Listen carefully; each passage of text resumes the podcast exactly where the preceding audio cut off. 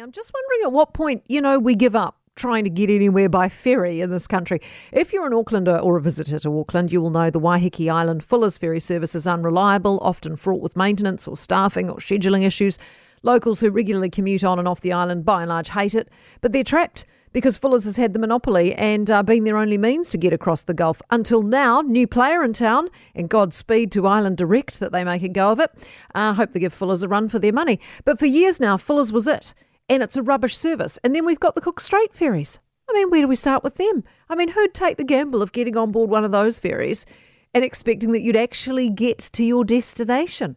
The Interislander ferries are notorious, and then just yesterday we see reports a Bluebridge Cook Strait ferry had to turn back after it hit a wharf as it was leaving Wellington. How does a professional operation whose job is solely to get passengers from wharf to wharf actually smack into it?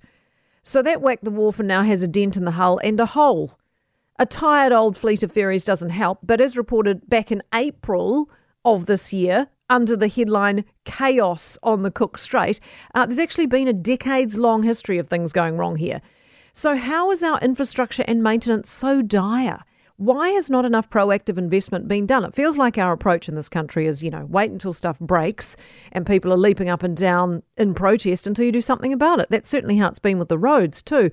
But if you look at public transport in general, we've got buses that are unavailable and unreliable and have a lack of patronage and routes being cut and delays, and then we had driver shortages. I mean, that's got to put everybody off. Then we got violence at bus stops, vandalism. That's before we get to the trains. They're the same as the buses, often whole routes cancelled, trains not showing up.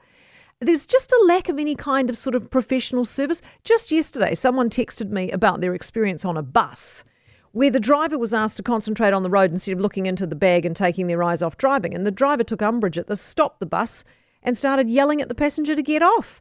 And when the passenger refused to, the driver then sped up, driving recklessly, trying to intimidate the passenger. They said, you know, why would anyone put their life in the hands of a lunatic like that? Now, I'm sure for every lunatic bus driver, there's a great one too.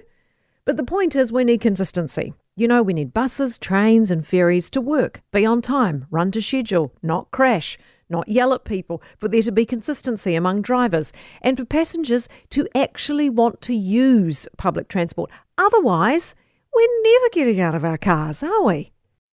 For more from Early Edition with Kate Hawkesby, listen live to Newstalk ZB from 5 a.m. weekdays or follow the podcast on iHeartRadio.